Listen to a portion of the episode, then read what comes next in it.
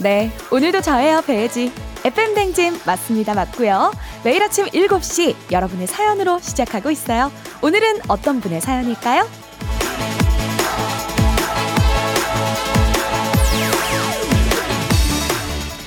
박순미님, 확실히 요즘 휴가 떠나는 사람들 많더라고요. 하지만 저는 부럽지 않아요.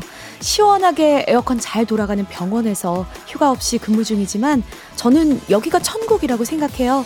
방콕, 집콕도 좋지만 직장콕도 좋아요!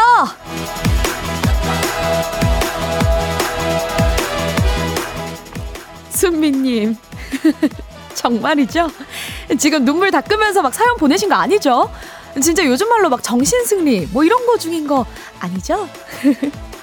하긴 뭐 수미님 말씀이 틀린 게 하나도 없긴 해요. 저도요 스튜디오 너무 시원하고 좋습니다. 아 요즘 날씨에 휴가 간다고 나서면 덥고 땀나고 불쾌지수 올라가고 몸고생 마음고생 있는 대로 하죠 뭐. 쫑디도 지금 장난 아닐 겁니다. 정신 승리면 어때요? 이렇게 시원한 에어컨 바람 아래서 일도 하고 돈도 벌고 사회적 기여도 되고 얼마나 좋아요. 오늘도 이런 긍정적인 마음으로 더 이따이 잘 물리쳐봐요. 8월 1일 화요일입니다. 당신의 모닝 파트너 조우종의 FM 대행진 이번 주 저 배혜지와 함께 시작해요. 8월 1일 화요일 89.1MHz 조우종의 FM 대행진 지코의 Summer Hate로 시작했습니다. 저는 기상캐스터 배혜지고요. 쫑디의 휴가 기간 이번 한 주 여러분과 함께합니다. 보이는 라디오 유튜브 라이브로도 우리 만날 수 있어요. 함께해 주시고요. 오늘 오프닝의 주인공은 박순미 님이었어요. 한식의 새로운 품격 사홍원 협찬 제품 교환권 보내드리도록 하겠습니다. 아, 오늘 또 문자 많이 보내주고 계십니다. 어, 어제보다 좀 긴장이 덜 하는 것 같아요. 그래서 오늘 문자도 많이 볼 수 있을 것 같으니까 많이 보내주세요. 어, 3831님이, 누구세요? 저는 기상캐스터 배혜지입니다. 이번 주 잘 부탁드려요. 이경환 님이 보내주셨어요. 남들 휴가 갈 때 출근하는 맛 쏠쏠해요. 출근길도 덜 막히고요. 난 이 출근 잔성이 쎄. 맞아요. 저도 어제 느꼈어요. 와, 확실히 휴가를 많이 떠나셨구나. 도로가 조금 뚫려 있더라고요. 오늘도 우리 출근 잘했으니까 8월의 첫날 힘내보자고요. 이정아님, 에어컨 시원하게 나오는 회사가 이렇게 더울 땐 최고인 것 같아요. 우리 이렇게 생각해야 할 것 같아요. 괜찮아. 출근 좋아요. 출근 괜찮은 것 같아요. 정홍영님, 혹시 축구하는 그 배혜진님이세요? 맞습니다. 제가 이제 골대녀, 골 때리는 그녀들에 나오게 됐는데 아나콘다 팀에 합류하게 됐어요. 오늘도 라디오 끝나면은 바로 축구하러 갑니다.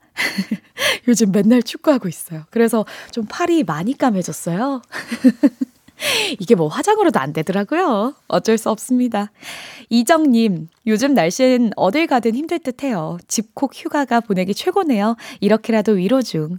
아, 집콕 너무 좋죠. 에어컨 틀어놓고 이불 안에 쏙 들어가가지고 하루 종일 안 움직이면 너무 행복할 것 같아요. 오늘 집콕이라도 행복하게 보내시길 바랍니다. 어, 쫑디 있는 오키나와로 태풍 카눈이 올라가고 있다던데? 라는 연락이 있습니다. 아, 쫑디 지금 오키나와 갔어요? 아, 태풍 카눈이 지금 그쪽으로 향하고 있다고? 어, 이러다가 제가 대타 오래 하는 거 아닌가요? 쫑디. 제발 돌아와요. 무사히 돌아오길 바랍니다. 아, 김명희 님이 유튜브 댓글 남겨주셨어요. 오늘도 혜진 님이 수고하시네요 하셨는데, 감사합니다. 지금 유튜브로도 이렇게 보이고 있으니까 여러분 많이 들어와 주세요. 안내사항도 말씀드릴게요. 오늘 문제는 8시, 동네 한바 퀴즈. 오늘도 시작과 동시에 신청 받겠습니다. 여름철 방학, 휴가에 딱 어울리는 선물들이 준비되어 있는데요. 1승 선물은요, 즉석조리식품. 2승 선물은 4인 가족 스파 이용권, 3승 선물은 백화점 상품권 20만원권 드립니다. 마치만큼 가져갈 수 있는 적립 시스템이라서 승리와 선물 동시에 챙겨가시길 바랄게요. 말머리 퀴즈 달아서 단문 50원, 장문 100원의 문자, 샵 1, 샵 8910으로 신청해 주시면 되겠습니다. 아, 그리고 아침부터 굉장한 실력으로 저를 놀래켜주신 청취자 여러분의 목청 자랑 코너죠. 어제 저 진짜 감동했잖아요. 오늘도 저희가 즐겁게 한번 노래 불러봐요. 전화 걸어서 노래 한 소절에 성공하면은 모바일 커피 쿠폰 드리는 정신차려 노래방! 세 분 모두 성공하면 선물 하나 더 얹어드리죠. 전화번호는 전화 걸 시간에 알려드릴 거고요. 노래 힌트만 먼저 드릴게요. 오늘의 가수는 상큼한 에이핑크. 에이핑크 하면 딱 떠오르는 곡 있죠? 그, 그 곡입니다. 준비하셨다가 잠시 후에 도전해 주시고요. 행진리 이장님께 전하고 싶은 소식도 남겨주시면 뭐 딱히 직급은 없는 이장 대리인 부녀의 새싹이 전해드릴게요. 단문 50원, 장문 100원에 문자 샵 8910, 콩은 무료예요. 자, 그럼 날씨 먼저 알아보고 오겠습니다. 기상청의 강혜종 씨. 조우종의 FM 댕진 보이는 라디오로도 즐기실 수 있습니다. KBS 콩 어플리케이션 그리고 유튜브 채널 조우종의 FM 댕진에서 실시간 스트리밍으로 매일 아침 7시에 만나요.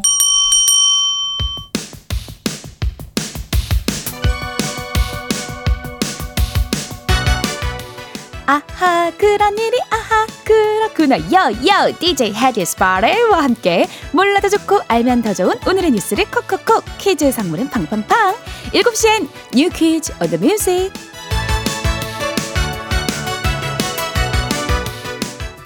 뉴스 퀴즈 음악 한 번에 챙겨보는 일석삼조의 시간 오늘의 뉴 퀴즈 바로 시작합니다.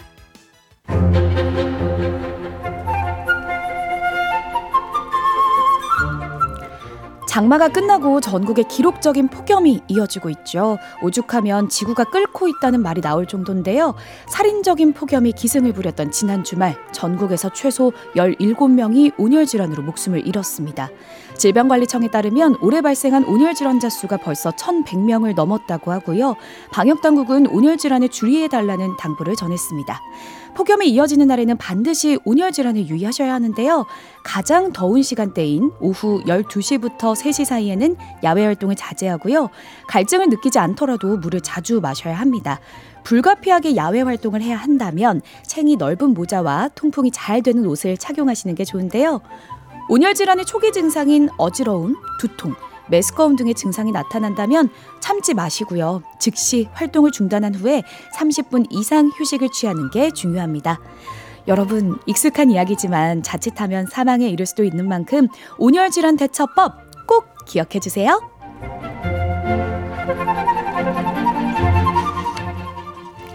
어릴 적 용감한 걸스카우트, 보이스카우트 대원으로 활동했던 분들 계시죠? 전 세계의 청소년 스카우트 대원들이 모여서 야영을 즐기는 축제, 세계 스카우트 잼버리가 전북 부안 새만금에서 열립니다. 올해 25주년을 맞은 이 축제에 참가하기 위해서 158개국의 청소년이 모였는데요.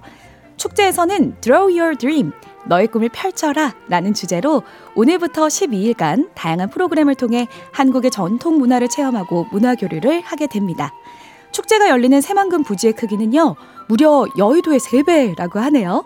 현재 이곳에는 참가자들을 위한 텐트 2만 2천 동이 설치됐습니다. 무더운 날씨를 우려하는 목소리도 있었는데요.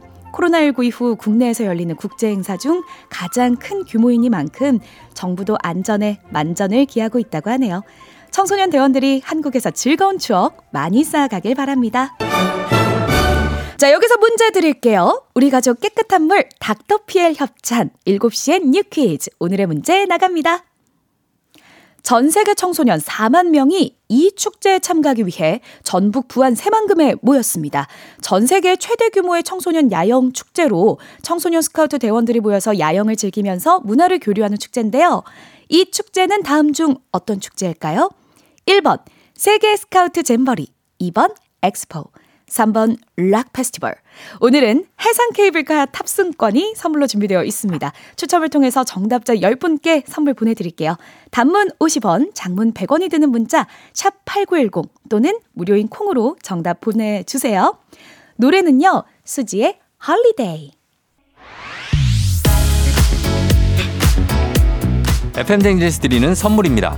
이너뷰티 브랜드 올린 아이비에서 아기 피부 어린 콜라겐 아름다운 식탁 창조 주비푸드에서 자연에서 갈아 만든 생와사비 한식의 새로운 품격 상황원에서 간식 세트 메디컬 스킨케어 브랜드 DMS에서 코르테 화장품 세트 첼로 사진 예술원에서 가족사진 촬영권 천연 화장품 봉프레에서 모바일 상품 교환권 아름다운 비주얼 아비주에서 뷰티 상품권 에브리바디 엑센코리아에서 블루투스 이어폰 쏜 아이산 세차 독일 소낙스에서 에어컨 히터 살균 탈취 제품 판촉물 전문 그룹 기프코, 기프코에서 KF94 마스크, 주식회사 산과드레에서 한줌견과 선물 세트, 하남 동네 북국에서 밀키트 복요리 3종 세트, 여에스터 박사의 에스터 포뮬러에서 글루타치온 필름, 제부도 하늘길 서해랑에서 해상 케이블카 탑승권, 당신의 일상을 새롭게 신일전자에서 제습기 건강을 생각하는 다양에서 오리 스테이크 세트 지친 수험생과 직장인에게 좋은 트레서피에서 온가족 영양제 제과 명장 송영광의 명장텐 베이커리에서 소금빵 시그니처 세트 BBG랩에서 피부관리 전문 BLS 클리닉 마스크팩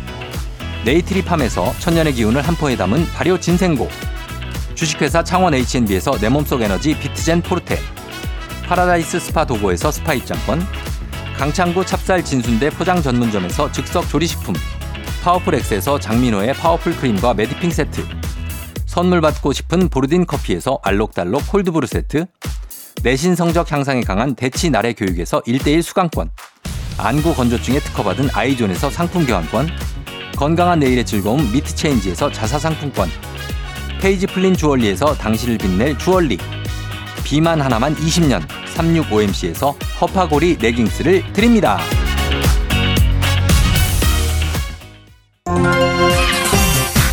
정신 차려 노래방 곧 시작합니다. 02-761-1812 02-761-1813 02-6298-2190 02-6298-2191 지금 바로 전화주세요.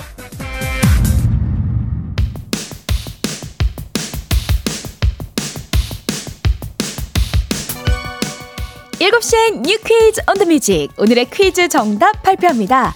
이 축제 전 세계 최대 규모의 청소년 야영 축제죠. 정답은 1번 세계 스카우트 잼버리 축제입니다. 올해는 한국에서 개최가 된다고 하죠. 정답 맞히신 10분 확인해 볼게요. 7963님, 9075님, 3221, 2587, K12471, 3115님, 김혜식님, 999님, 1007님, 1560님, 이승구님 축하드립니다. 모니터 확인에게 아, 해상 케이블카 탑승권 보내드릴게요. 당첨자 명단은요, 홈페이지 선곡표를 확인해주세요.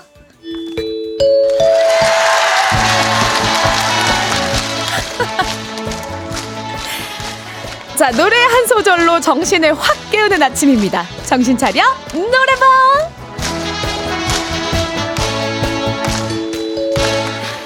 노래를요, 딱 한 소절만 부르면 커피 쿠폰이 갑니다. 목청 자랑하면서 내 정신 확 들게 잘 챙겨보고 집중해서 듣는 남들 정신도 같이 챙겨주는 시간이에요. 전화기 4대 열어두겠습니다. 02761-1812, 02761-1813, 026298-2190, 026298-2191. 청취자 여러분들께서 직접 전화 걸어주세요. 한 번에 세 분 연결해 보겠습니다. 자, 이 세 분이 저희가 들려드리는 노래에 이어서 한 소절씩 노래를 불러주시면 되는 겁니다. 가창에 성공하면 모바일 커피 쿠폰 바로 드리고요. 세 분 모두 성공하면 소금빵 세트 댁으로 보내드릴게요. 자, 그럼 오늘의 음악 주세요. 생각만 난 미소가 이 곡입니다. 자, 1번 분 전화 바로 받아볼게요. 자, 미스터 츄. 이 다음이요? 입술이에 츄, 달콤하게 츄. 어, 좋아요. 여기까지 들어볼게요. 자, 그렇다면 다음 2번 전화요. 여보세요? 네, 안녕하세요. 불러주세요. 잠시만요. 3, 다시 앞에도 미스터 츄. 아. 아, 냉정하다. 자, 바로 받을게요. 3번. 온몸에 난 힘이 풀려. 오. 내맘 흔들 흔들어, 날 흔들어 봐요. 아, 좋습니다. 아, 3번 분 좋았어요. 아, 세 분 모두 성공했으면 너무 좋았을 텐데. 아, 아쉽습니다. 2번 분은 실패가 됐어요. 자, 노래 잘 부르신 분들은 전화번호 남겨주세요. 모바일 커피 쿠폰 받으실 수 있도록요. 자, 우리는 여기서 원곡 듣고 올게요. 에이핑크의 미스터 츄.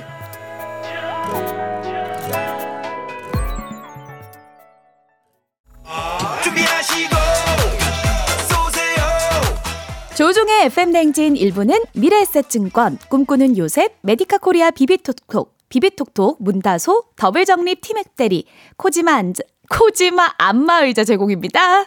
조우종 FM 댕진 이번 주는 저 기상캐스터 배혜지가 진행하고 있습니다. 조우종 씨가 휴가 가셨거든요. 광고 듣고 행진리 이장님 대리와 만나요. 잠시 자, 지금 조우종의 FM댕진. 저는 기상캐스터 배지고요. 오늘 조우종 DJ가 휴가를 가가지고 대신하고 있습니다. 오존주의보님께서 배바디, 어, 모니터 폰트 크기 만지지 마요. 20으로 고정해줘요. 안 그럼 쫑디가 짜증내요? 저 지금 글씨가 잘 안 보여요. 그래서 엄청 크기를 키워가지고 보고 있습니다. 어, 쫑디가 알아서 하겠죠. 몰라요. 구다이님, 배바지님 텐션이 하늘을 날아오를 듯 역시 쫑디의 빈자리가 쪼매 느껴지지만 상큼하네요. 아, 좋습니다. 오늘 아침 즐겁게 달려봐요.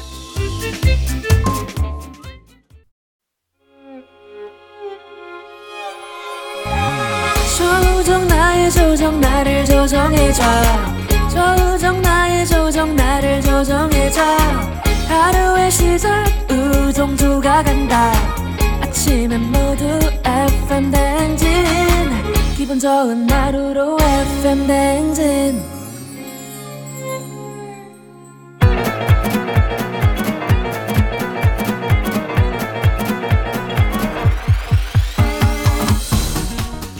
아, 아, 아, 아. 아이, 마이크 테스트입니다. 들리시죠? 휴가 간 행진리 이장님을 대신 휴가갔고, 지금부터 행진리 주민 여러분들께 소식을 전해드리지라. 아이, 해지어라. 행진리 단톡이지라.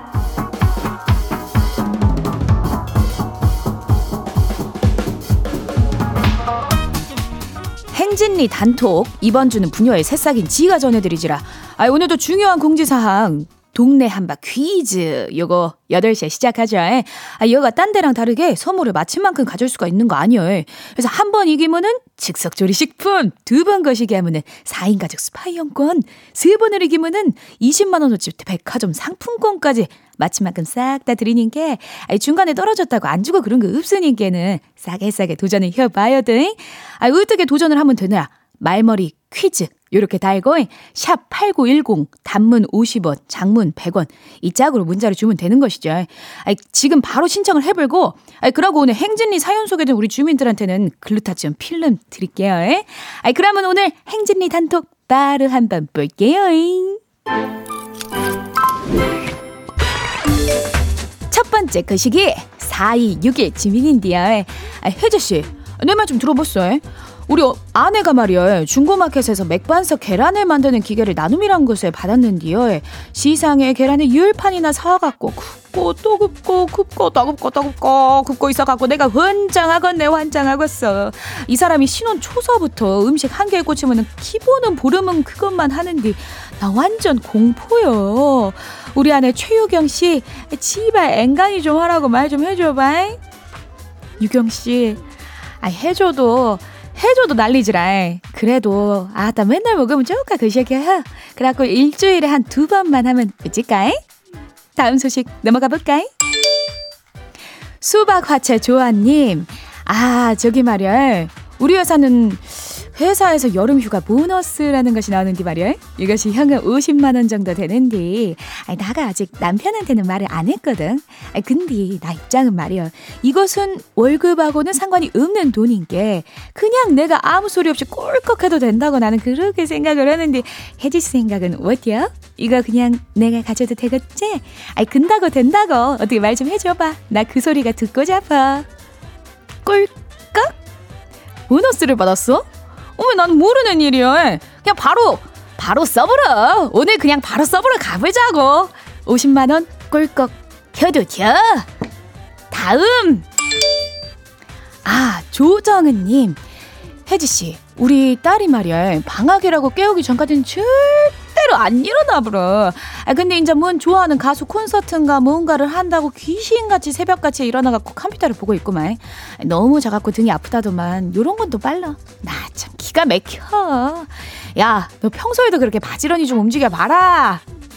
다음 사연.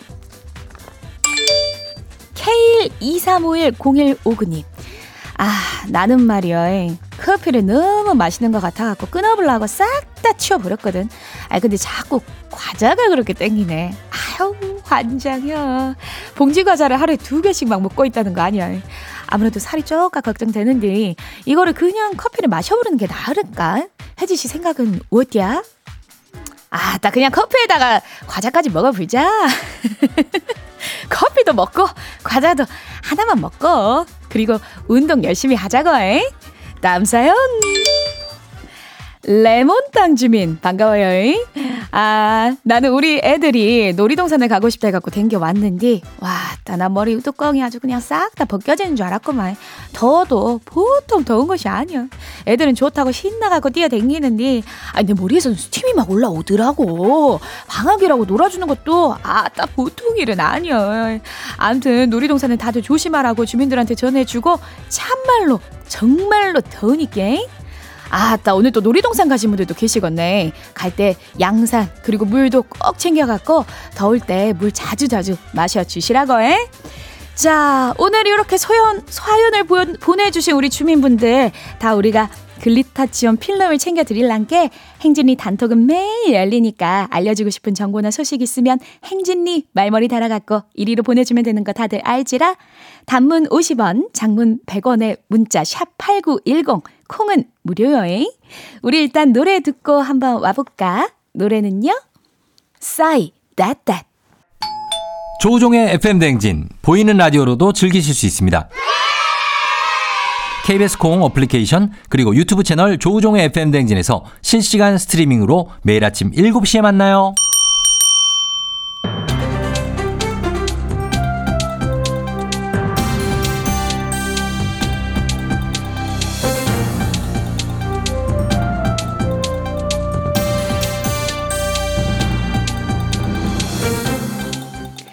안윤상의 빅마우스. 이번 주 배바지 아니죠? 배상병 아니죠?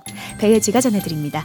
어려운 형편 때문에 변호사를 쓰기 어려운 사람들을 위한 국선 전담 변호인제 만들어진 지 20년이 됐는데요. 여전히 못 믿겠다는 이야기가 나오고 있다고요. 자세한 소식 어떤 분이 전해주실까요? 입장이 약간 조심스럽긴 한데 그래도 변호사니까 제가 전해드립니다. 무전 유죄, 유전 무죄 이런 얘기 많잖아요. 그렇죠. 전원책이에요, 저는. 아우 전원책님 반갑습니다. 에, 그렇죠. 돈 많은 사람들은 비싼 변호사를 써가지고 무죄 나오고 돈이 없으면 국선 변호사 믿다가 유죄 나온다. 뭐 그런 말 저도 들어본 것 같습니다. 근데 사실 국선 전담 변호인제라는 게 있긴 하잖아요. 예, 맞아요.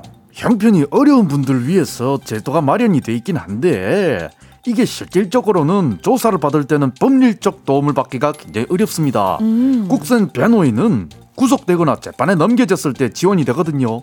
네. 그렇다면 수사 단계에서는 지원을 못 받는 건가요? 그러면 좀 억울하고 불안하고 그런 분들 많을 것 같은데요. 네, 그렇죠. 이 사회적 경제적으로 약자인 국민들이 자기 입장을 대- 제대로 그 표현을 못 해가지고 불이익을 받는 그런 경우가 있을 수 있으니까 2년 전에 수사 단계에서도 국선 전담 변호인을 지원하겠다. 정부에서 그렇게 지원하겠다고 발표를 했어요. 발표는 발표는 했다. 그러면은 아직도 수사 단계에서는 지원이 안 된다는 건가요? 이게 진행된 사항이 없습니다. 오. 2021년에 공청회에서 반대 의견 좀 있었거든요. 반대 의견? 그 누가 반대를 하나요? 누구긴 누굽니까? 변호사 단체들이 반대를 했죠. 음. 전 변호사님 아 이거 대사가 달랐네. 사람이 바뀌었구나. 다시 해야 돼요? 자, 다시. 어, 유시민 씨인가요? 예, 그렇죠. 어. 매살 유시민이 관찰하는 유시민이 네. 여기서부터 전달해야 되는 게 왜냐면 변호사님은 변호사님의 입장이 있어서 아. 예, 여기서부터는 제가 바톤을 터치해야 되는데 제가 좀 좋아요. 헷갈렸어요. 네. 어쨌든 변호사들은 자기들에게 불리하니까는 이것을 반대를 한 거죠. 오. 뭐 하나 할라 했그래도 단체들이 나와가지고 이렇게요. 자기들 입장만 고수하면서 반대하고 그러면 이런 것은 좀 곤란하죠. 음. 사회가 발전하는 거에는 내가 조금 손해를 보더라도 같이 감수를 하고 그래야죠. 이기적인 마음을 버려야 된다고 봐요, 저는. 아, 네. 그렇게 보시군요. 아니, 사회적으로 필요한 시스템인데 좀처럼 또 진행이 안 된다고 하니까 안타깝습니다. 억울한 사연들이 있을 수도 있잖아요. 뭐 법무부나 관계부처가 좀 더 적극적인 태도로 제도를 마련을 해주시면 좋겠습니다. 소식 감사합니다.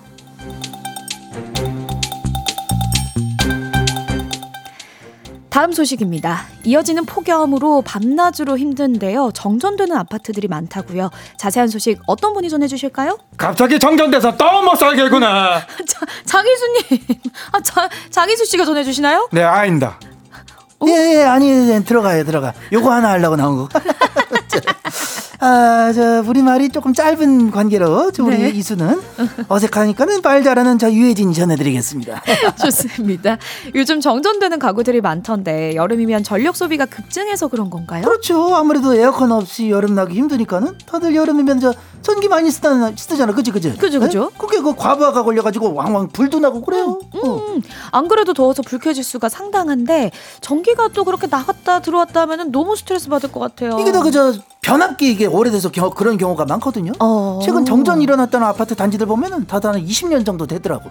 옛날에는 이렇게 전력 수요가 안 많았으니까는 그때 만들어진 거는 감당이 안 되는 거지. 지금은 어. 정전 사고 비율을 보니까 15년 이상 된 아파트에서 발생한 정전 사고가 오 전체 70%나 된다네. 야, 그러면은 변압기를 교체해야 되는 거 아닌가요? 그죠 그죠. 그래서 한전이 15년 넘는 노후 변압기 교체 지원 사업을 하고 있다는 말입니다. 그러니까 오래된 아파트 사시는 분들은 주민회의에서 저 신청들 좀 해보세요. 여름 전에 그 체크를 했으면 좋긴 했을 텐데 뭐 지금이라도 교체를 해야 내년에 좀 나을 거니까는 알아보시고 위험하게 옛날 변압기 계속 사용하고 그러지 말고 네, 변압기 상태도 알아봐야 되고 아유 여름 나기가 참 쉽지 않습니다. 아무튼 소식 감사합니다. 오늘 소식 여기까지예요.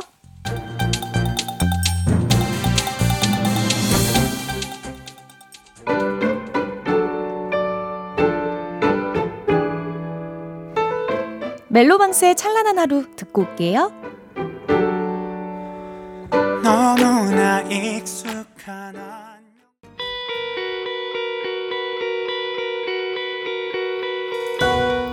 노래 한 곡 더 듣고 올게요. 10cm의 그라데이션.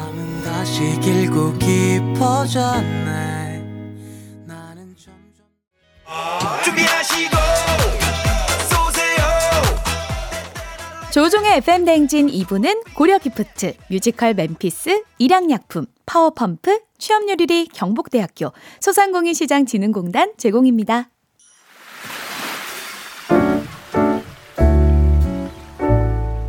마음의 소리.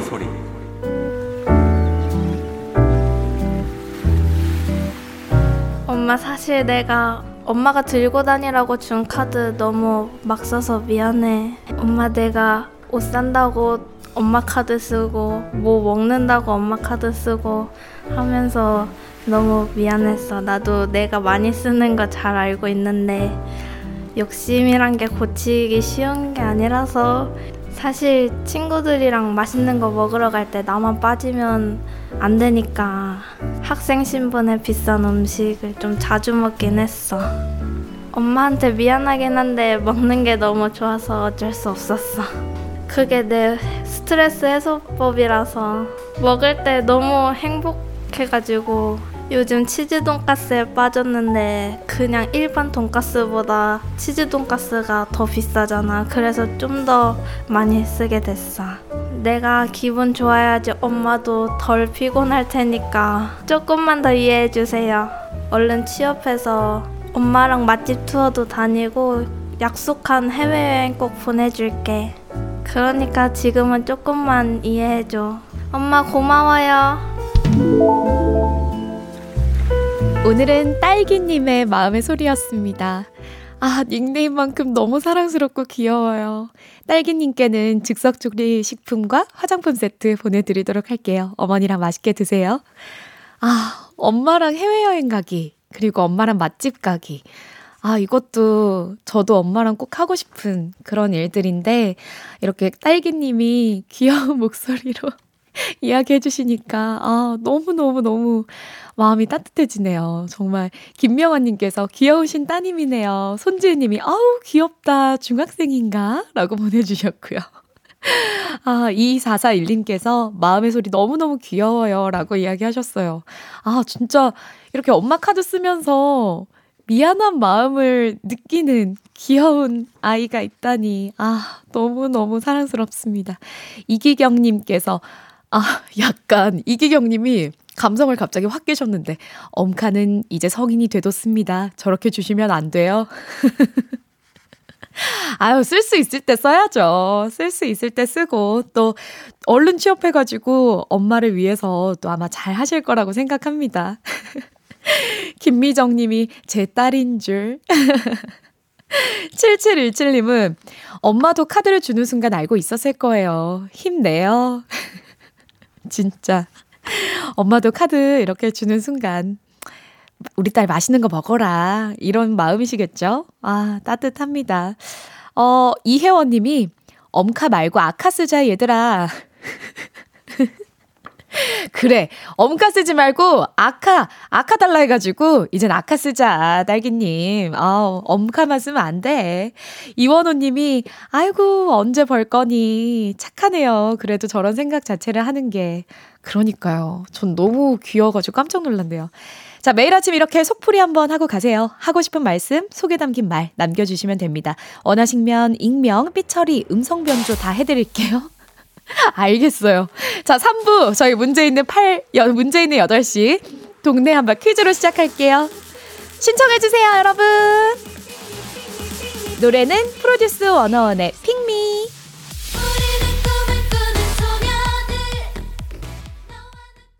오늘 내 아침을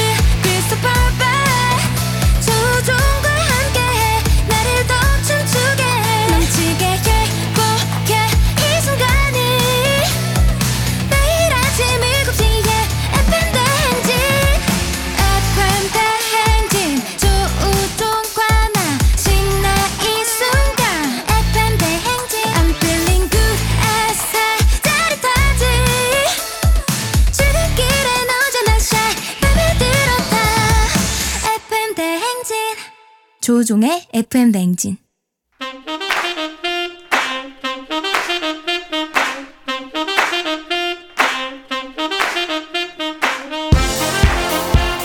바쁘다 바빠 현대사회. 나만의 경쟁력이 필요한 세상이죠. 눈치 지식 순발력 한 번에 길러보는 시간입니다. 경쟁이 꼽히는 동네 배틀. 문제는 8시 동네 한바 퀴즈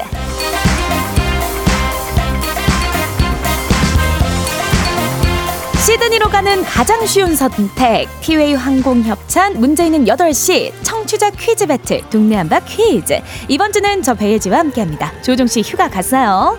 자 동네 이름을 걸고 도전하는 참가자들과 같은 동네에 계시는 분들은요 응원 문자 주세요. 추첨을 통해 선물 드립니다. 단문 50원 장문 100원의 정보 이용료가 드는 샵 8910으로 참여해 주시면 됩니다 문제는 하나, 동대표는 둘. 구호를 먼저 외치시는 분이 먼저 잡을 외치실 수가 있고요. 틀리면 인사 없이 햄버거 세트와 함께 안녕. 마치면 동네 친구 10분께 선물 드릴게요. 1승 선물은 즉석조리식품, 2승 선물은 4인 가족 스파 이용권, 3승까지 도전 가능한 퀴즈 참여권 드리고요. 또 3승에 성공하면 백화점 상품권 20만원권까지 모두 드립니다. 오늘 2승 도전자가 있죠. 영종도의 두 딸 어머니, 두 딸 엄마님 계십니다. 아, 어제 문제 너무 잘 맞추셔 주셨어요. 먼저 만나보겠습니다. 여보세요? 네, 여보세요. 어제 정말 엄청난 텐션으로 퀴즈 잘 맞춰주셨는데요. 어제 브런치는 잘 즐기셨어요? 아, 네. 뭐 드셨어요? 아, 이것저것 쌀국수도 먹고 맛있는 것도 먹고 했어요. 잘하셨습니다. 휴가는 끝나신 건가요? 아, 네. 오, 그럼 오늘은 출근 중이세요? 아, 아직 출근 준비 중이에요. 아, 출근 준비 중. 좋습니다. 네. 오늘 긴장도는 어때요? 10점 만점에 몇 점? 아, 어제보다 더 긴장이 돼서 10점이에요. 10점이에요? 아이, 너무 네. 긴장하지 마시고 조금만 기다려주세요. 네. 다음 도전자 만나고 오겠습니다. 자, 다음 도전자 한번 만나보겠습니다. 1027님이네요. 어, 네. 매일 아침 아내와 출근길에 라디오 잘 듣고 있다고 오늘 휴가지에 와서 라디오 또 이렇게 시- 퀴즈 신청해 주셨네요. 아, 네, 맞습니다. 어느 동 대표 누구세요? 아, 네, 저 인천 가정동에 살고 있는 윤빈 아빠입니다. 은빈 아빠? 윤, 윤빈이요, 윤빈. 윤빈이, 아, 윤빈 아. 아빠님. 아니, 근데 같은 용, 영종도도 인천 아니에요? 그리고 네, 여기, 아, 네 네. 오, 두 분 다 인천이시네요. 아, 네, 맞습니다. 인천끼리의 대결이 시작됐습니다. 자, 두 분 일단 햄버거 세트는 확보가 되셨습니다. 그러면 두 분 각각 구호를 한번 또 정해 볼게요. 먼저 두 딸 엄마. 구호는 두 딸 엄마 그대로? 네, 짱이요. 아이, 아, 짱으로 구호 네. 좋습니다. 윤빈 아빠님, 어, 네, 저는 정답하겠습니다. 정답 좋아요. 윤빈 아빠, 어, 네네. 윤빈이 몇 살이에요? 어, 22개월입니다. 아, 진짜? 아, 네네네. 아, 너무 귀여울 때네. 근데 고생도 많으시겠어요. 아, 네, 귀여운데 좀 힘듭니다. 많이 힘드시지만 오늘 또 휴가 가셨으니까 좋은 기운으로 문제 잘 푸시길 바라겠습니다. 자, 네. 그렇다면 문제 듣고 구호 외치시고 답을 말씀하시면 됩니다. 두 분 뭐 서로 파이팅 한 번씩 해볼까요? 인사 한번 나눠볼까요? 네. 아, 안녕하세요. 안녕하세요. 아유, 인천, 인천 동네 주민끼리. 아, 조금 어색하네요. 자, 그럼 구호 연습도 한번 해볼게요. 두 분 동시에 외쳐보는 거예요. 하나, 둘, 셋 하면 동시에 구호 외쳐주세요. 하나, 둘, 셋! 정답. 죄송합니다. 이렇게 제가 딴 방에 있는데 괜찮아요. 계속 와가지고 네, 윤빈이가, 제가 문을 닫고 바로 풀어보겠습니다. 윤빈이가 어, 아빠 하고 외치는 게 잘 들립니다. 네네네. 아, 네, 에너지 잘 받으셔가지고 문제 잘 풀어주세요. 네. 괜찮아요. 네, 퀴즈 힌트는 두 분 모두 모를 때만 드릴 거고요. 힌트 나가고 3초 안에 대답 못하면 두 분 동시에 안녕입니다. 자, 그럼 문제 드릴게요. 1895년 8월 1일 우리나라의 최초로 우체통이 설치됐습니다. 요즘은 점차 사라지고 있지만 그래도 여전히 종종 보이죠. 길거리에서 습득한 신분증이나 자격증, 신용카드, 휴대전화도 우체통에 넣으면 되는 거 아시죠? 우리나라 최초 우체통은 이곳에 설치가 되었는데요. 경기도 서북부에 있는 시로 북한에 위치해 있으며 고려시대의 수도였던 곳입니다. 이곳은 어딜까요? 모르시는 것 같아. 어떻게 제가 힌트를 좀 드릴까요? 힌트 드릴게요. 여기는 만두가 유명하고요. 예전에 짱! 어, 짱! 개성. 어, 짱 빨랐어요. 짱. 정답은 개성. 개성. 아, 정답입니다. 네. 두딸 엄마님이 오늘 2승에 성공을 하셨습니다. 아, 어떡해. 윤빈 아빠, 안녕. 햄버거 세트 보내드릴게요. 아, 정답은 개성이었습니다. 아, 두딸 엄마님. 네. 어떻게, 어떻게 이렇게 잘 맞추셨어요? 아, 만두를 좋아합니다. 아, 아유, 만두가 도움이 될 때가 있네. 그죠? 네. 축하드립니다. 아, 아니, 감사합니다. 와, 두떨 어머님이 이기셨기 때문에 동네 친구 10분께 저희가 또 선물 드릴 거고요. 1승 선물인 즉석조리 식품은 어제 챙겨가셨고, 2승 하셨으니까 4인 가족 스파 이용권 오늘 챙기게 되셨어요. 축하드려요. 아, 네, 감사합니다. 3승 선물 백화점 상품권 20만 원권까지 도전하시겠습니까? 네. 아, 좋아요. 그럼 또 내일 만나야 되겠네요. 혹시 또두 네. 따님에게 하고 싶은 말 있으실까요? 아, 큰딸은 열심히 공부 중이라서 화이팅 하라고 전해주고 싶고요. 네. 네, 우리 딸도 꼭 이루고 싶은 게 꿈이 있거든요. 어, 네. 그거 잘 해서 꿈을 이뤘으면 좋겠어요. 와, 좋습니다. 우리 따님들 네. 꼭꿈 이루시길 바라고, 혹시 남편한테 하고 싶은 말도 있을까요?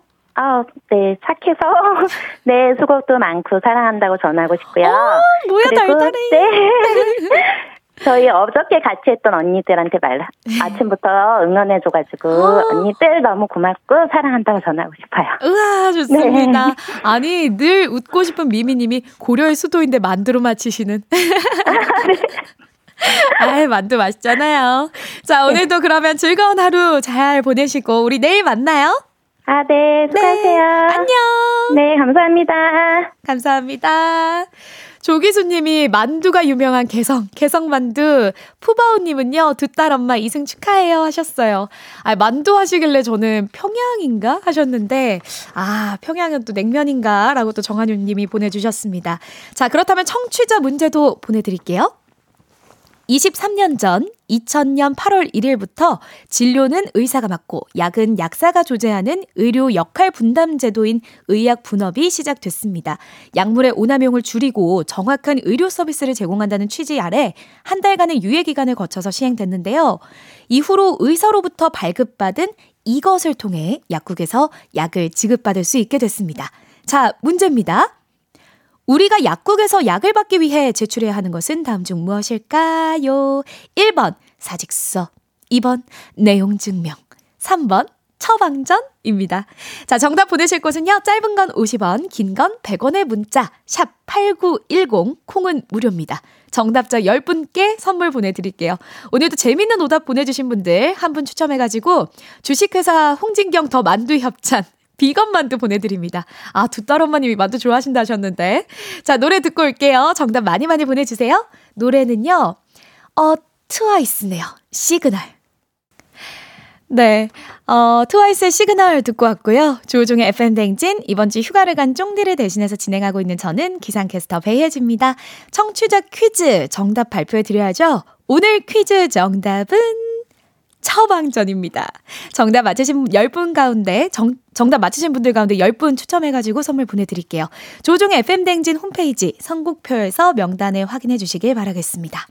실시간으로 재밌는 오답을 많이 보내 주셨는데요. 김경철 님. 체변 봉투. 우리가 약국에서 바, 약을 받기 위해서 제출해야 하는 것이 체변 봉투. 그리고 0179님, 우리가 약국에서 약을 받기 위해 제출해야 하는 것은 다음 중 무엇일까요? 번호표. 번호표 아니죠. 4758님, 러브레터라고 보내주셨고, 그리고 우술강님, 우리가 약국에서 약을 받기 위해 제출해야 하는 것은 행운의 편지. 이 편지는 영국에서부터 출발해서 행운의 편지. 3197님, 가족관계 증명서라고 보내주셨네요. 아니, 이분들 진짜 아침에, 아 고생 많이 하셨겠는데요? 그리고 또 약국에서 약을 받기 위해 제출해야 하는 것, 8983님, 영장. 아, 약국에서 약을 받기 위해 제출해야 하는 것이 참 많습니다. 어, 이정호 님이 보내주셨어요. 약국에서 약을 받기 위해 제출해야 하는 것은 스타가 되고 싶으면 연락해. 명함. 아, 재밌네요. 좋아요. 다시 하자님께서는 약을 받기 위해 제출해야 하는 것, 남편의 각서라고 보내주셨습니다. 자, 오늘 베스트 오답 한번 선정해 볼게요. 주식회사 홍진경 더 만두 협찬 비건 만두 보내드릴 텐데요. 저는 우술광님의 행운의 편지로 하겠습니다. 아, 오늘 아침에 이렇게 도 재밌는 오답들 많이 보내주셔서 고맙습니다. 자, 그렇다면 날씨 한번 알아보고 갈까요? 기상청 연결합니다. 강혜종 씨. 조우종의 FM 댕진 보이는 라디오로도 즐기실 수 있습니다. KBS 콩 어플리케이션 그리고 유튜브 채널 조우종의 FM 댕진에서 실시간 스트리밍으로 매일 아침 7시에 만나요.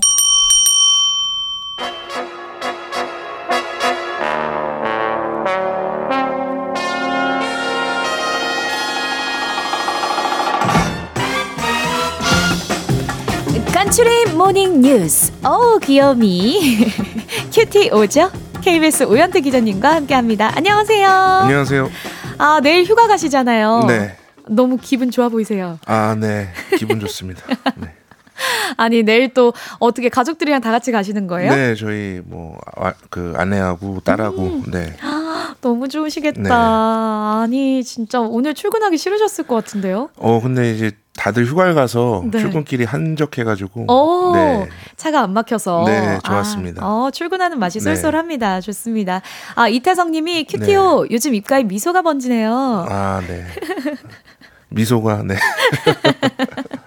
아, 저 함께해서 좋으시죠? 아, 네. 그런 거 근데 이게 어제도 이런 그 댓글이 있었는데 네. 네. 쫑디가 보면 좀 서운해할 수도 있어서 네. 아, 쫑디와 좀 서운해 할까봐. 네, 서운할 수도 있어서 네. 걱정이 되나요? 네, 네. 괜찮아요. 자, 즐기세요, 즐기세요.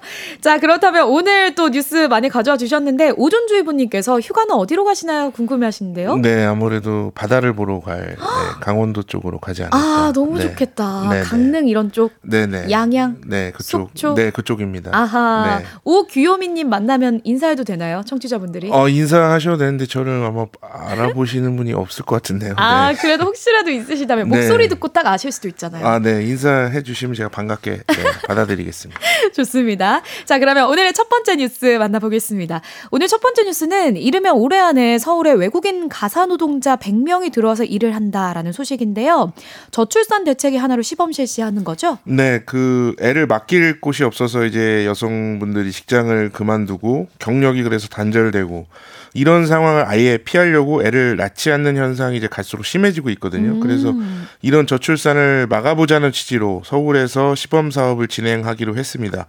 사실 요즘 이제 맞벌이가 이제 기본이다 보니까 양가의 도움을 받지 못하면은 집안일이나 이제 애를 돌봐줄 사람을 쓰게 되거든요. 그렇죠. 래서 맞아요. 이런 가사, 육아 노동자를 이제 한국 사람으로 집에서 같이 먹고 자는 형태로 썼을 때 음. 이제 서울 기준으로 하면 한 달에 350만 원에서 450만 원은 줘야 됩니다. 정말? 네. 그래서 둘 중에 이제 맞벌이를 하더라도 한 사람이 번 월급이 그대로 인건비로 나가는 거거든요. 네. 그래서 그런 상황인데도 또 일하려는 사람 자체가 줄어서 이게 가사일이나 육아가 다른 집 일을 해주는 게 좀 힘들다라는 인식 때문에 음. 일하는 사람 자체가 줄어서 일하는 사람 구하기도 어려워지고 있고 또 일하려는 분들도 점점 고령화가 심해지고 있습니다. 그렇죠. 그래서 이제 정부가 올해 하반기에 필리핀 같은 나라들에서 가사 서비스 자격 증이 있는 나라거든요, 필리핀이. 네네. 그런 나라들에서 운영을 하고 있는데 외국인 가사 노동자 100명을 선발해서 서울에 있는 맞벌이 가정 아니면 한부모 가정 등에서 일하게 할 계획을 지금 세우고 있습니다. 어, 그러면 외국인 가사 노동자들이 들어오게 된다면 한국인을 고용했을 때보다는 인건비 부담이 줄어들게 될까요? 네, 외국인 가사 노동자는 우리나라의 최저임금 수준으로 이제 임금을 주기로 했는데 월급으로 따지면 200만 원 정도입니다. 그래서 한국인을 고용했을 때보다는 확실히 부담은 적거든요. 네. 그래서 외국인 가사 노동자들이 이제 국내에 있는 인증기관에 소속이 돼서 어. 활동을 하고 출퇴근을 하면서 일을 합니다. 그래서 숙소는 이 소속 기관에서 마련하고 숙소 비용은 노동자 개인이 부담하는 형식이고요. 또 당연히 이제 가사 노동자니까 관련 경력과 지식이 있어야 되고 한국어, 영어를 얼만큼 하느냐도 보고 어, 범죄 이력까지 따져서 이 검증된 사람만 선발한다 이런 계획을 가지고 있습니다. 검증 이게 꼭 필요한 것 같네요. 네. 어, 한국인 노동자를 쓰는 것보다는 그래도 인건비 부담이 적다고는 해도 월 200만 원도 네.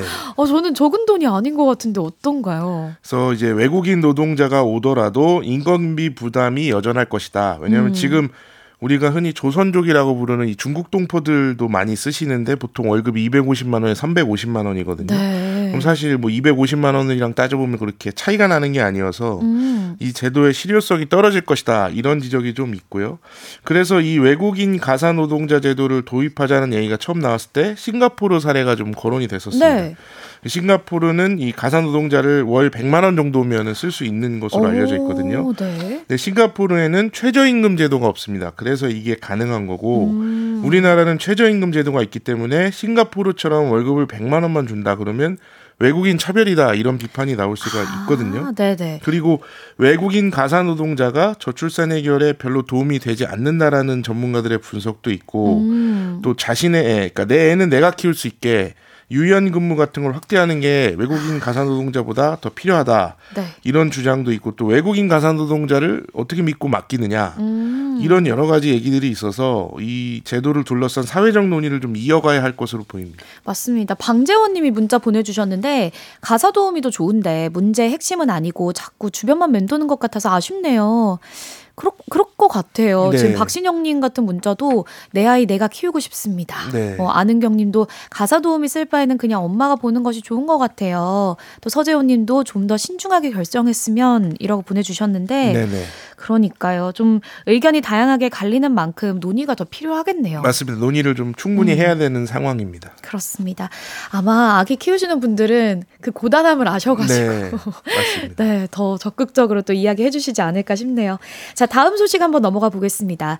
옛 추억을 떠올리게 할 만한 뉴스인데요. 군대 간 친구들에게 썼던 인터넷 편지가 육군에서 사라진다고 합니다. 네, 그 군대 간 나- 친구 아니면 남자 친구가 훈련소에 있을 때 네. 편지 한 통씩 써본 경험이 다들 아마 있죠. 혜지 씨도 있으실 것 같은데 있죠, 있죠. 예전에는 이걸 손으로 썼었거든요. 네.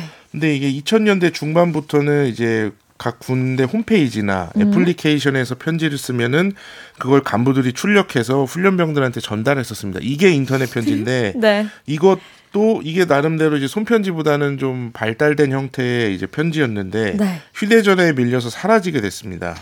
아. 예, 예. 병사들이 지금 휴대전화를 군대에서 사용을 하고 있는데 그쵸. 이게 훈련병까지 확대가 됐거든요. 음. 그래서 훈련병들도 주말이나 공휴일에 한 시간씩 휴대전화를 쓸 수 있게 됐습니다. 네. 그래서 지금 입대하는 사람들한테는 휴대전화와 충전기 등을 입대할 때 지참하라 음. 이렇게 안내를 하고 있거든요.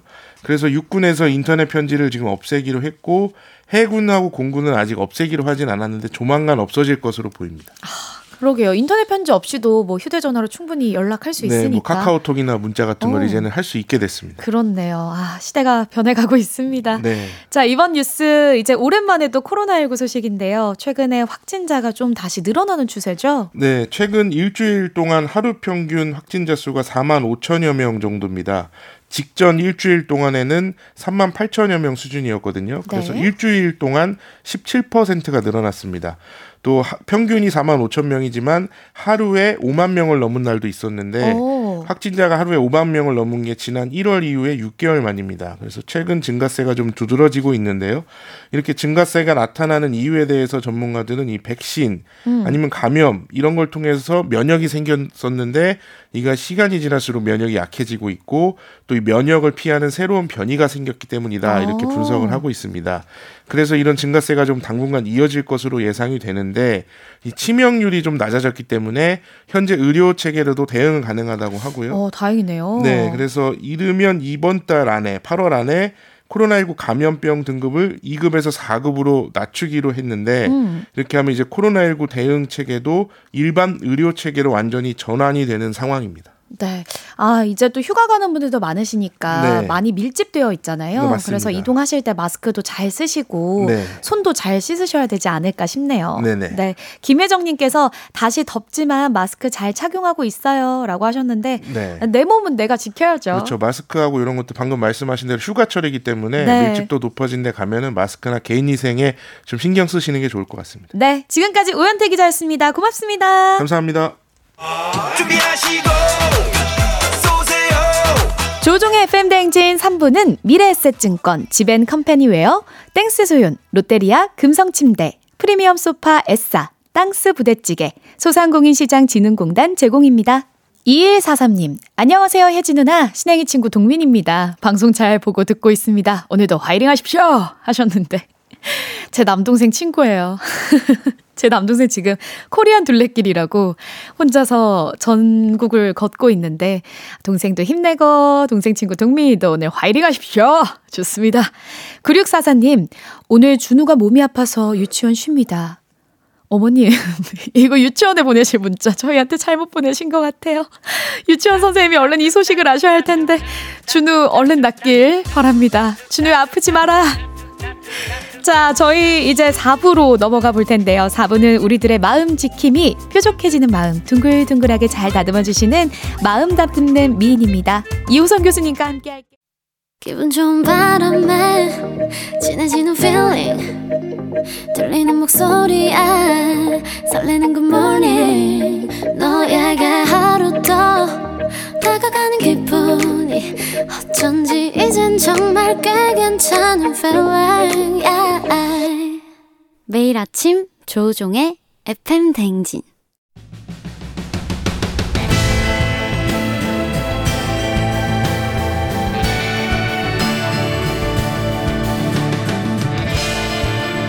나를 알고 너를 알면 백전백승이라는데 열길 물속은 알아도 도통 알 수 없는 타인의 마음. 하지만 어떻게든 잘 지내보고 싶은 나의 마음. 그 마음과 마음을 잇는 관계 노하우를 배워봅니다. 아 그럼 혜지는 알지 알지. 그 마음 알지.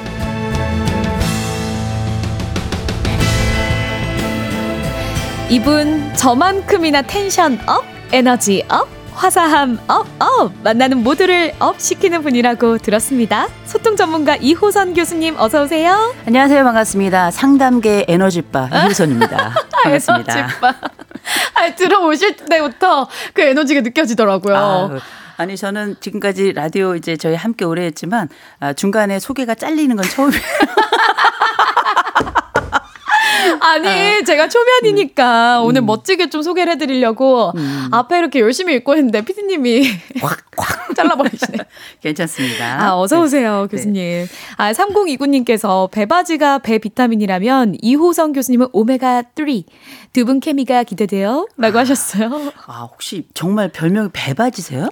아, 제가 한번 바지를 입고 춤을 춘 적이 있어가지고 라디오에서 아. 별명이 배바지가 돼버렸네요. 저는 약간 무슨 뭐 요새 좀 핫바지 뭐 이런 건 줄 알고. 아, 그런 건 아닌 거죠? 아니에요. 예, 예. 아, 아, 교수님 에너지바 오메가3. 아, 오늘도 아주 기분 좋은 에너지 아, 부탁드리겠습니다. 오메가3. 네, 좋습니다. 상담계 오메가3. 마음의 혈관을 뻥 뚫어드리겠습니다. 오, 네. 좋아요.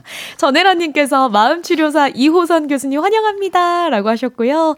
차주영 님도 화요일의 요정 호선 교수님 기다렸어요. 아유, 하시네요. 반갑습니다. 오늘 또 라디오를 듣고 계실 아, 우리 이미라님 어, 꼭 어, 감사의 말씀 드리고요. 참고로 어, 우리 함께 하셨던 그 주하영 PD님의 어머님이십니다. 네. 네, 어머니 사랑합니다. 네, 어머니 어서 들어오시고요. 아, 오늘 또 이제 제가 스페셜 DJ로 교수님을 만난 김에 사심을 한번 채워볼까 해서 네네. 고민 상담을 들고 왔어요. 네. 제또 제 고민을 한번 말씀드리고 싶었는데 뭐 제가 또 K 장녀이다 보니까 음. 부모님의 뭔가 행복을 바라면서 열심히 일을 해왔던 것 같은데 두 분의 행복을 제가 온전히 만들어줄 수 없겠다 이런 생각이 요즘 들더라고요. 음. 어떻게 하면 K 장녀가 좀 건강한 마음을 가질 수 있을까요? 음, 정신을 차리세요. 왜냐하면 사람은 남의 행복을 채울 수 없어요. 아, 그러니까 우리가 이제 부모님을 남이라고 설명하는 걸 불편하게 들으실 분들도 계신데 네. 결국 부모님은 부모님의 삶이 있는 거고 오. 나는 나의 삶이 있는 거거든요. 그래서 우리가 흔히 왜 친절한 금자씨 너나 잘하세요 이런 말씀 제가 가끔 들으는데 네. 우리가 공자님이 이런 말씀하셨어요. 오. 위인지학이 있고 위기지학이 있다. 아. 남을 위한 학문이 있고 또 나를 위한 학문이 있다고 하는데 오. 저는 오롯이 자기를 위한 학문이 먼저 좀 필요하다고 생각을 해요. 아. 그래서 이제 저스틴 비버가 부르죠. Love. 어, 네. 나나 잘해라. 이게 되게 중요한 게 부모님도 아마 얘가 나를 위해 사는 것보다는 네. 우리 혜지 하나가 어, 나를 위해 사는 것보다는 그냥 너 자신을 위해서 충만하게 만끽하면서 그 삶을 사는 것 이거를 가장 간절히 원하시는 게 아닐까 부모님의 소원에 대해서 제가 볼 때는 배바지가 아니라 헛다리를 짚었다 이렇게 말씀드리고 헛다리였다. 싶습니다. 네. 아유 깔끔하시네요. 아 김경철님께서 정신을 찾으래 크크크 하셨는데, 어저 갑자기 정신 확 들었어요. 좋습니다. 근데 여러분 뭐 제 사심만 채울 수 없잖아요. 오늘 알지 알지 그만 알지는요. 저처럼 고민 있으신 분들 어떤 사연이든 받겠습니다. 오랜만에 무엇이든 물어보세요 시간을 가질 텐데요. 그동안 미처 소개 못했던 사연도 되짚어보고 실시간으로 보내주시는 사연들도 소개해 보겠습니다. 아 깔끔한데요. 이호성 교수님의 이 속사포 해결책 듣고 싶으신 분들은요. 단문 50원, 장문 100원이 드는 문자 샵 8910 무료인 콩으로 사연 보내주세요. 첫 번째 사연은 교수님이 한번 읽어주세요. 네, 우리 8674님께서 보내주셨는데요. 자, 습, 습도가 높고 장마가 지속되다 보니 불쾌지수가 높아서일까요? 제가 아무런 의도 없이 뱉은 단어를 두고 아내는 제가 빈정거렸다며 화를 내서 냉랭하게 장거리 운전을 했습니다. 피곤합니다. 이렇게 보내주셨네요. 아, 저, 아니, 왜 하필 그 말을 그때. 그 단어가 네. 콱 와닿을 때가 있잖아요. 그쵸? 이게 사람한테 가서 붙는 단어가 있어서 그 단어가 사람의 마음의 버튼을 눌러요. 어, 맞아. 어떨 때는 뭐 슬픔의 버튼을 누르고 어떨 땐 분노의 버튼을 누르고 어떨 때는 정말 예상치 못한 버튼을 눌러서 그 사람과 나 사이의 관계를 멀리하게 만드는 수가 있는데 맞아요. 일단 이 조건을 먼저 말씀드려야 될 것 같습니다. 아, 돈은 나 혼자 어두운 데서- 세고 네. 대화는 무조건 시원한 데서 하자. 아. 넓고 시원한 곳에서 하는 게 가장 좋습니다. 근데 차는 좀 답답하구나. 그렇죠. 근데 이제 아. 일단은 제가 이 말씀을 드리는 이유가 여름이면 우리가 불쾌지수 얘기 많이 하잖아요. 그쵸. 불쾌지수와 관련된 간단한 상식 말씀드리면 네. 이게 이제 시카고 대학에 있는 탐이라고 하는 기후학자가 누구라고요? 탐. 네. 탐이라고 하는 기후학자가 1957년에 이제 만들어낸 단어인데 네. 결국 우리가 수- 그 날씨가 더우면 더울수록 사람이 가지고 있는 감정도 변하다. 이걸 이제 지표로 만들어 놓은 건데 적어도 우리가 날씨가 더울 때는 몇 가지를 주의하셔야 돼요. 어, 뭘까요? 심각한 단어. 어, 또 당장 해결해야 되는 이런 말. 또 경우에 따라서 어, 사랑 고백도 저는 불쾌한 날, 또 더운 날은 안 하는 게 좋다고 생각합니다. 어, 더워 죽겠는데 어, 그럼요. 사랑해. 아, 안 사랑해. 안 사랑해. 아유, 아니다, 이게 아니다. 너무 더웠고 이럴 때는 관계에도 진물이 나요. 음. 그래서 우리가 알고 있는 생각보다 아, 사람이 아무리 사랑해도 더울 땐 사랑 표현하지 말 것, 좀 떨어져 있을 것, 시원해질 때까지 말 걸지 말 것. 이 원, 원래 좀 이 원칙적인 말씀을 드리고요. 네. 일단 아내가 어떤 버튼이 눌러졌는지 모르겠지만 일단 화가 났고 음. 어, 날 빈정거렸어. 넌 나에게 모멸감을 줬어. 모욕감을 줬어. 이렇게 얘기를 한 거 아니에요. 네. 뭔진 모르겠지만 일단 사과하시고요. 네, 사과하시고 일단 미안하다고. 어, 그럼요. 그리고 네. 어, 죽을 때까지 그 말은 하지 마세요. 어, 아, 왜? 좋은데요. 왜냐하면 앞으로도 그 말은 내 아내를 건드리는 말이 될 거예요. 그 버튼. 버튼의 단어. 그 적어도 우리가 상대방 버튼 중에 몇 개만 알아도 생존에 유리하거든요. 생존을. 위해서 해야 되겠네요. 그럼요, 그럼요. 아 그리고 또 답답한 곳에 있지 마시고 차에서 좀 내리셔가지고 그렇죠. 뻥 뚫린 곳에서 대화를 하셔야 되겠네요. 제가 특별히 말씀드릴 게 최근에 약간 습도도 높고 그리고 음. 기온이 굉장히 높잖아요. 네. 이럴 때 우리가 불쾌지수가 보통 80이 넘어가면 공격성이 높아진다 이런 얘기 많이 하는데 네. 습도가 높을수록 온도가 높을수록 공격성이나 집중력도 굉장히 영향을 많이 받기 때문에 음. 인간관계에도 굉장히 주의를 좀 기울이셔야 되고요. 네. 올여름에 가능하면 안 만나는 걸로 하시는 게 가장 좋습니다.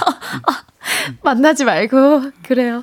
그래도 뭐 만나고 싶은데 어떡하지? 만나고 싶어요? 음. 그러면 줌으로.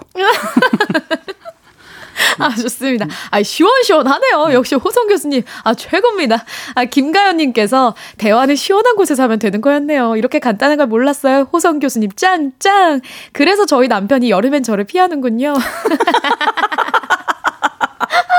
다 이유가 있으면 남편이 지혜롭네요.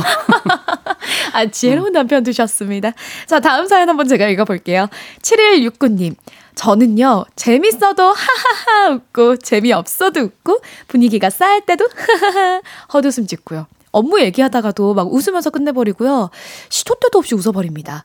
안 그러고 싶은데 왜 이렇게 실소가 나올까요? 음, 이런 분들 있어요. 가끔 이런 분들이 있죠. 네. 이런 분들 뭐 보통 인간 하회탈 이렇게 불러야 될 거예요. 네. 뭐 개그맨 중에 하회탈은 이제 남희석이 있지만 아. 어, 제가 이거 그 남희석 씨하고 이제 아니까 네. 계속 봤는데 하회탈도 살이 찌더라고요. 아, 주름이 네네. 조금 더 깊어지나요? 예. 근데 이제 인간 하위탈이라고 제가 말씀드리긴 했는데 저는 이분은 조금 신경을 쓰셔야 될 것 같은 게 아. 저희가 이제 쓰는 말 중에 감정 실금이라는 게 있어요. 감정 실금. 이게 뭐냐면 우리가 요실금 이런 것처럼 내가 생각지도 않았는데 이렇게 소변이 찔끔찔끔 나오면서 우리가 보통 중년 넘어간 분들이 많이 요실금 때문에 고생하시는데 네.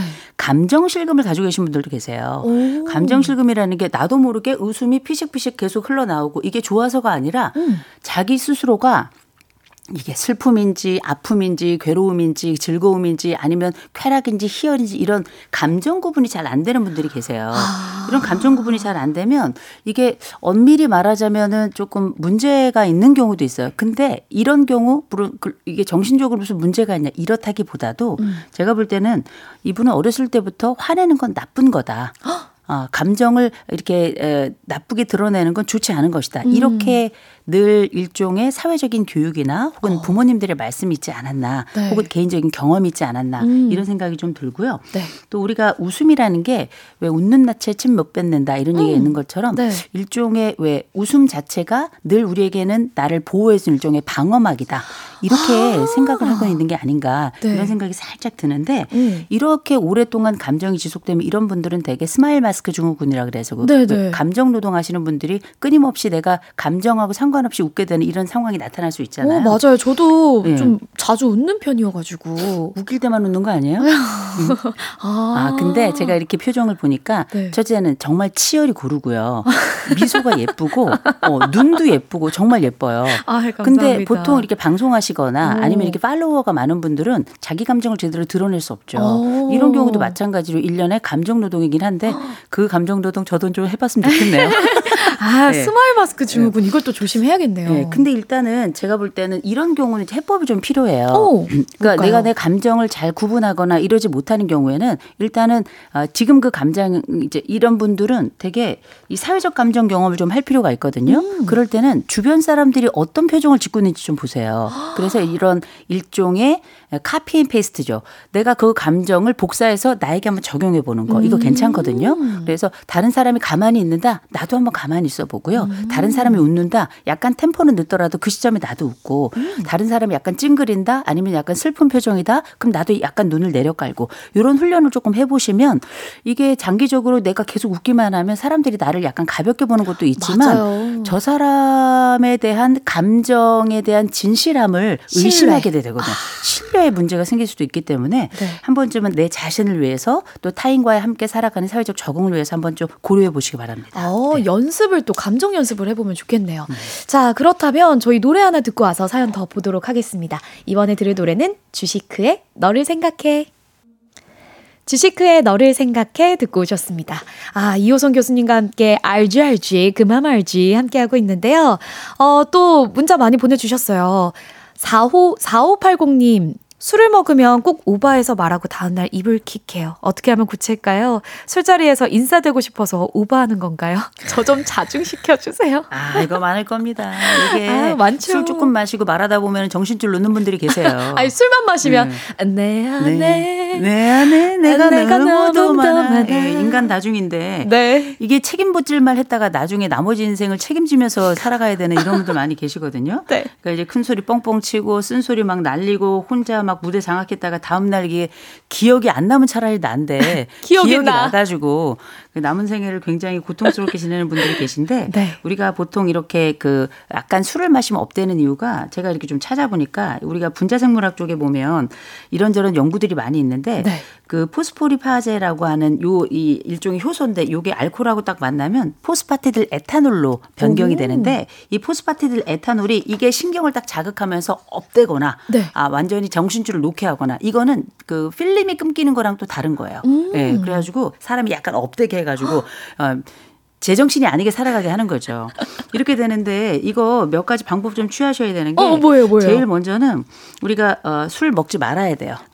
아, 그 일단 어, 금주. 일단 왜냐하면 내가 책임져야 될 게 너무 많아지는 건 음. 이건 일단은 그 술이 나를 이렇게 만드는 거기도 하지만 술을 먹는 주체는 본인인 거거든요. 그렇죠. 그래서 일단은 이런 분들은 술 마시지 마시고 저처럼 사이다를 드세요. 아. 사이다 한 일곱 봉 먹으면 어, 인생이 힘들어지긴 하는데 그래도 술 마시고 실수하는 것보다는 백번 낫고요. 그렇죠. 그리고 자기가 자기 주량을 좀 알아야 돼요. 맞아요. 그래서 최소 내가 업되는 순간이 언제다 싶을 때에는 예를 들어서 저는 맥주를 마셔도 한 한 병 이상은 드시지 마시라. 이것보다 음. 주량이 안 되는 분은 한 잔 이상은 드시지 마셔라.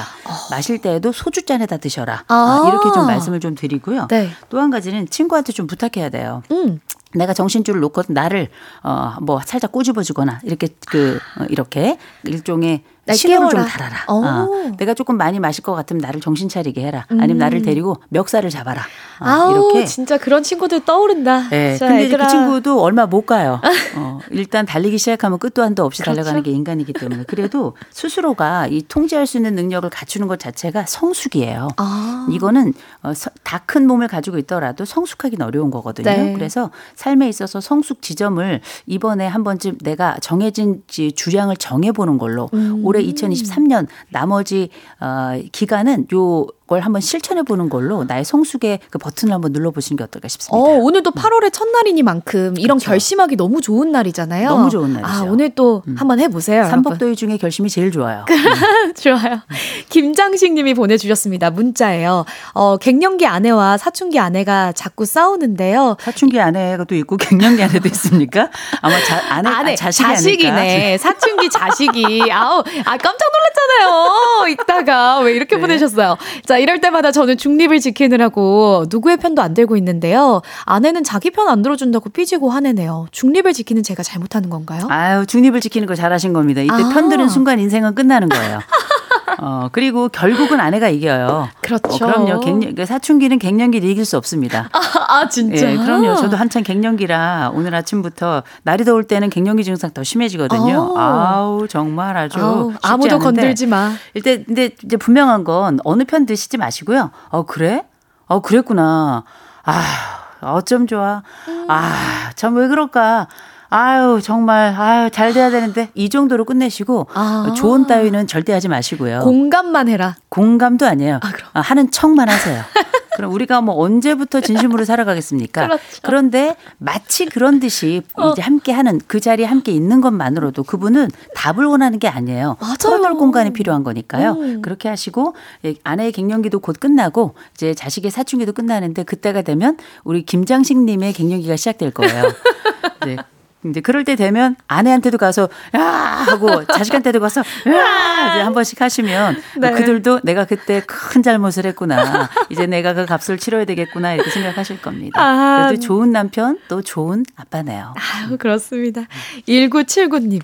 5학년 동생이 중2 형아를 너무 좋아해서 잘 지냈는데 얼마 전부터는 싸우고 며칠씩 냉전이네요. 해결해주고 싶은데 방법이 있을까요? 부모의 역할은 어떻게 해야 할까요? 아, 때가 된 거예요. 원래 오. 진작에 싸웠어야 되는데 지금 싸우는 거죠. 아, 그래요? 그럼요. 옛날부터 쭉 싸우다가 평생 싸우는 집이 있고 잠깐 싸우다가 많은 집이 있는데 음. 이 집은 잠깐 투덕거리다가 이제 많은 거고요. 어. 그리고 지금은 이제 육박전이 벌어지는 게 아니라 며칠씩 냉전이잖아요. 네. 요거는 또 둘 중에 하나가 어떤 상황이 되면 다 풀어지게 돼 있기 때문에 해결 방법 주지도 마시고요. 어. 그냥 냉전은 괜찮아요. 오히려 치고받고 하면서 육탄전이 벌어지면 어. 이건 정말 좀 심각하거나 아니면 둘 중에 하나를 잠시 격리하거나 음. 바깥으로 내보내거나 따로따로 얘기를 하거나 이제 부모의 역할이 많아지는데 네. 냉전일 경우에는 그냥 와서 얘기하거든 그때 들어주시고요. 어. 지금은 둘 간의 일종의 조정 국- 국면에 들어가 있기 때문에 제가 볼 때는 얘 중2 형이 한 고1 될 때까지 네. 그, 육, 그 초, 초등학교 동생이 한 초1 될 때까지는 어. 제가 볼 때는 아직 해법을 찾는 기간이기 때문에 냅두시고요. 둘 간의 화해가 잘 되면 좋고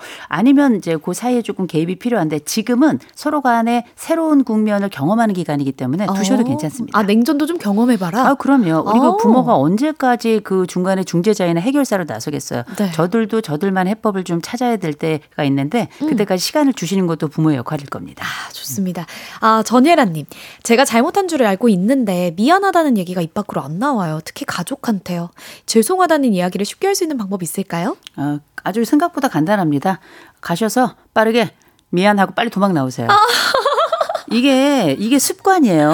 가족끼리는 아. 일상적 공격성이라는 게 있어가지고 내가 네. 이런 얘기 하지 않아도 다 미안하다는 얘기 하지 않아도 다 풀어질 것이다 생각하고 우리 집은 곧 해결될 수 있고 다음번에 사과하면 된다고 생각하는데 음. 내일 일을 모르는 게 가족이에요 또.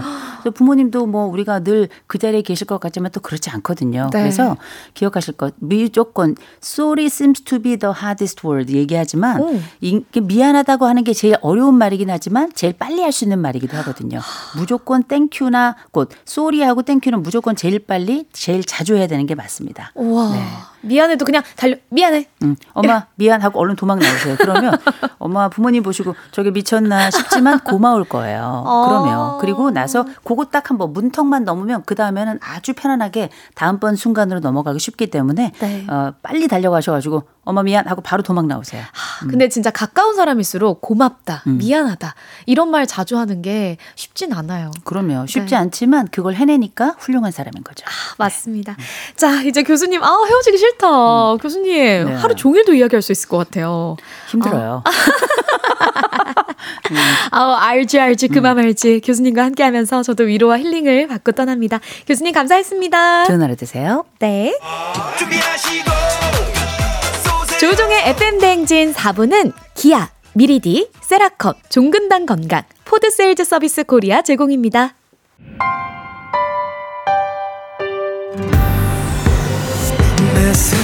조우종의 FM대행진 오늘은 여기까지였습니다. 저는 스페셜 DJ 배혜지였고요. 우리는 내일도 상큼하게 만나요. 모두 골든벨 울리는 하루 되세요. 마지막 곡은 K-윌의 선물입니다.